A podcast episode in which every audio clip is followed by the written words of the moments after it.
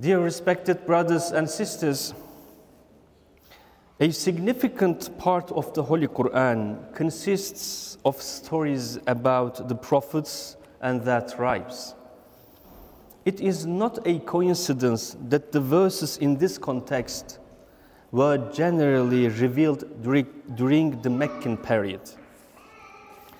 By giving examples from past tribes, the main goal is above all to combat the false beliefs that were dominant in the society at that time and to establish true belief.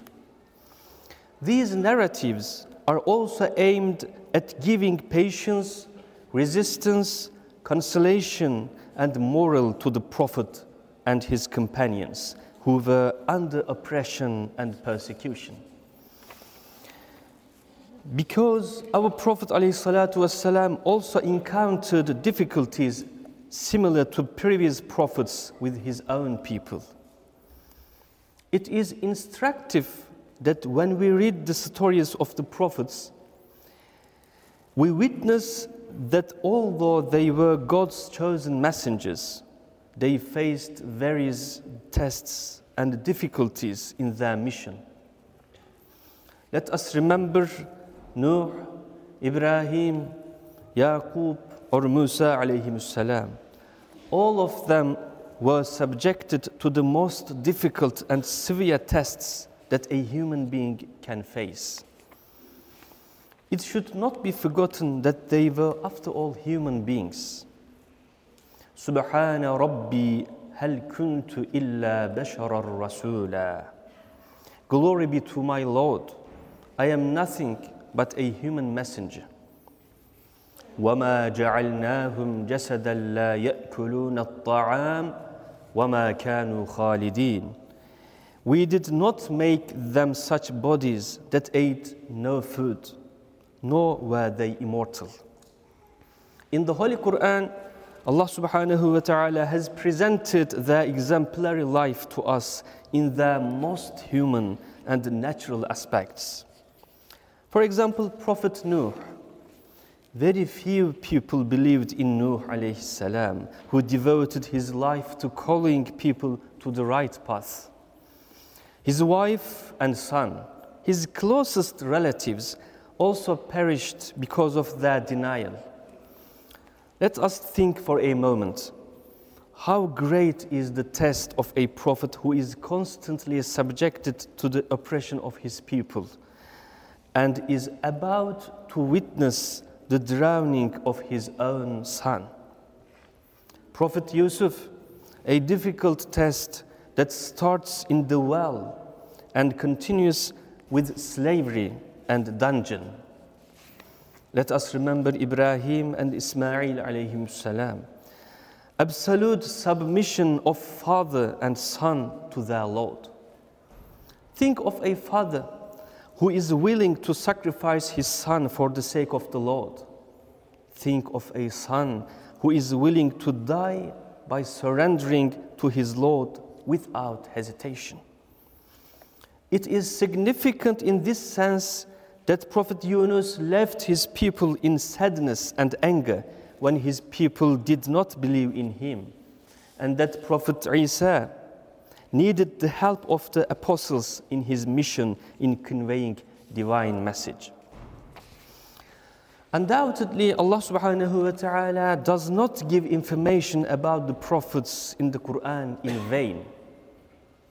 By the command, remember, in, found in many verses, he reminds our Prophet والسلام, of his bond with the previous prophets.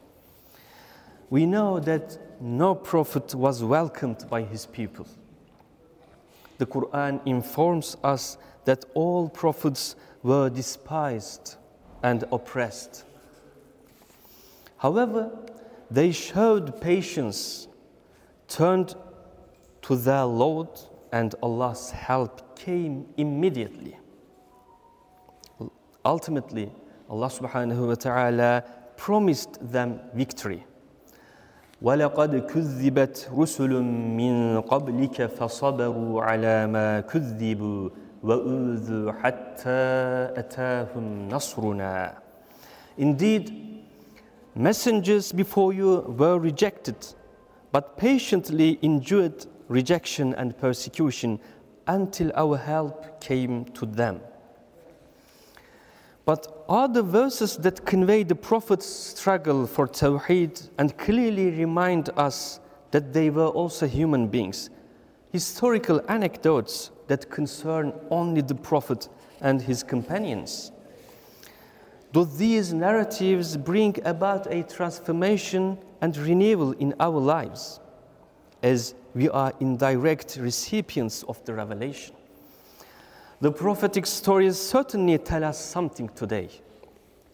The stories of prophets deserve to be contemplated over as much, for example, contemplating over legal verses. Dear brothers and sisters, remembering the prophets is more than a mental exercise. We should know that all their words and actions have content that will make positive contributions to our spiritual world. In the person of our Prophet والسلام, Allah subhanahu wa ta'ala wants us to remember all these prophets and to take them as role models to become better believers. Their lives and the difficult tests uh, they face are part of life itself. The lessons and wisdom we have learned from their lives should today transform into a positive and constructive value that produces sincerity and morality both in our personal and social lives and in our relationship with God.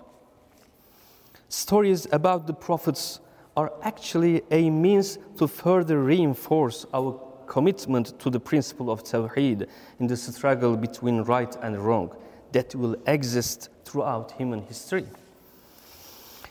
In this context, the Quran speaks of a prophet who is reported to have faced similar tests, but whose name is mentioned in the Quran just a few times.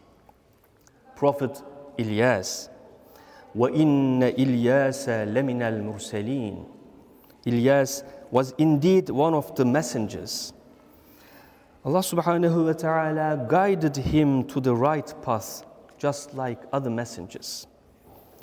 وزكريا ويحيى وعيسى وإلياس كل من الصالحين Zechariah, Yahya, Isa, and Ilyas, every one of them was righteous. The Quranic knowledge about Prophet Ilyas is extremely limited, but the message given is profound.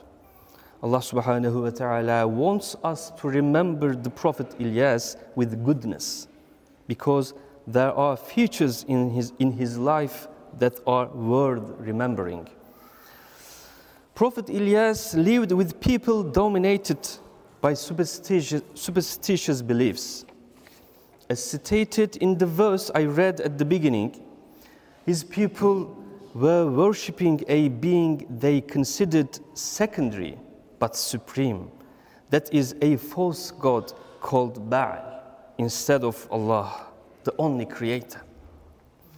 Prophet Ilyas, who tried to put an end to, his, to this false belief, asked them a question and invited them to use their minds and interrogate their false beliefs. The most significant Quranic information regarding his life and his divine duty is found in the following these verse, verses. إذ قال لقومه ألا تتقون أتدعون بعلا وتذرون أحسن الخالقين الله ربكم ورب آبائكم الأولين Remember when he said to his people, Will you not fear Allah? Do you invoke Baal and ignore the best of the creators, Allah, your Lord, and the Lord of your forefathers? Even these few verses contain intense meanings for, for us. Prophet Ilyas wanted them to think about their own creation and thus turn to their true Creator. He reminded them that servitude and invocation must be done only to the absolute Creator. He stated that their current beliefs were a deviation from the religion of their ancestors who believed in one God and encouraged them to reflect on this. In this way, Prophet Ilyas hoped that they would be able to fully appreciate Allah, the Lord of everything, again. Undoubtedly, these verses remind us of the following. It is a believer's greatest responsibilities to keep alive the principle of Tawheed, not to contaminate it with other beliefs, not to seek help other than the one God, and to keep hope and motivation spiritually in achieving Allah's pleasure and eternal salvation by remembering the difficult life of prophets. However, it is possible to understand more, cl- more closely how hard, tiring, and valuable Prophet Ilyas's duty of conveying was. The verse mentions the idol Baal. What is the feature of this idol? What did Baal mean to people of Prophet Ilyas? When we learn this, it will be better understood how difficult yet sacred and vital the duty that Prophet Elias received from God was. The Jewish Holy Book mentions that not only the Prophet Elias, but also many other prophets fought against false beliefs based on the idol called Baal, to which sacrifices were made, and that they invited their societies to submit to the one and almighty Creator. However, it is obvious that the hardest effort in this long struggle for monotheism was made by the Prophet Elias. On the other hand, in some ancient texts found in archaeological excavations in the Ugarit region of Syria in the first half of the 20th century, it is mentioned Baal as a supreme being worshipped by region communities. This so called God corresponds to the idol accepted by Prophet Ilyas's people in the Quran. Accordingly, in the eyes of those who believe in Baal, he was a quite functional deity who rules the earth and is busy with daily affairs. When people who believe in him asked for rain, abundance, and blessings, and in their daily needs, they did not invoke their only and omnipotent Lord, but instead to the various deities, first of all to Baal. When we look at it from the eyes of the deniers, just as the people of Ibrahim took care of their traditional idols, just as the polytheists of Mecca took care of Lat, Manat, and Uzza, the region's people, including the people of Prophet Ilyas, regarded the idol as a source of life and a guide, and attributed a central role to Baal in their life. We understand that the people of Prophet Ilyas who turned away from their Lord sought help from the so called God, Baal, whom they believed that he brings abundance to the earth and the soil and eventually life. The idol they called Baal was accepted by the people of Ilyas as the most important reference and superior power that determined their way of life. That's why an opposition to their deity was a revolt against their established traditions, which they had inherited directly from their ancestors and held sacred. Through some ancient documents that offer information about Baal worship, it was seen more clearly that the wrong belief that Prophet Elias tried to destroy was not a mental heresy or depression seen in just a few individuals or groups, but a religion that permeated the life of the entire tribe, the religion of Baal. His people had acquired Baal and the beliefs and rituals based on it a way of life, a religion. Just like in the struggle of Prophet Musa against Pharaoh, Prophet Elias almost encountered an institutionalized pagan religion. He had to fulfill his divine mission against an extremely stubborn people with their special priests, places, and rituals based on offering sacrifices to Baal and some heretical behavior, such as injuring themselves for their false god. Now, let us think about how big and difficult this task was. In the face of this belief, which was almost the official creed of the kingdom and society of the period, Prophet Ilyas tried to convert his people to Tawheed in the true sense. With courage, he shouted that the source of rain, fertility, and all blessings is not Baal, but only the one Lord who does not have any equal and is omnipotent.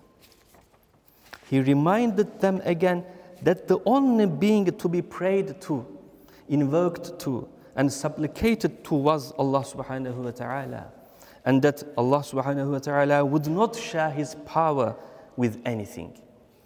As a result, according to the information given by the Quran, his people accused him of lying and did not believe in him. Undoubtedly, it is not possible to describe the sadness and disappointment of this rejection for a person, even, even if he is a prophet. However, Prophet Ilyas fulfilled his duty of conveying the divine message properly, as well as, as, well as all the other messengers because their duty was only to warn. Guidance and misguidance were in the hands of Allah subhanahu wa ta'ala. We understand from the following verse how valuable the struggle for Tawheed waged by Prophet Ilyas was, and that Allah subhanahu wa ta'ala was pleased with him. وتركنا عليه في الآخرين Salamun ala Ilyasin. We let him be praised by succeeding generations. Peace be upon Ilyas. And Allah subhanahu wa ta'ala declares that He will reward the good people. Inna kadhalika najzil muhsinin. this is how we reward those who are good in their deeds. Prophet Ilyas was undoubtedly a prophet of Islam, like other prophets. He has surrendered to his Lord with all his being. Allah subhanahu wa ta'ala states that Prophet Ilyas was one of his believing servants, a mu'min. Innahu min ibadina al-mu'minin. He was truly one of our faithful servants. Dear brothers and sisters, let us not forget that we have the same title as Prophet Ilyas and other, other, other prophets, the title of mu'min. Let us exhibit a similar monotheistic stance in our lives under all circumstances. Let us remember them not only with our language, but with our attitudes and behaviors. Let their struggle, patience, and submission inspire us. Thus, let us hope to attain Allah's approval and reward. آمين ألا إن أحسن الكلام وأبلغ النظام كلام الله الملك العزيز العلام كما قال الله تبارك وتعالى في الكلام وإذا قرئ القرآن فاستمعوا له وأنصتوا لعلكم ترحمون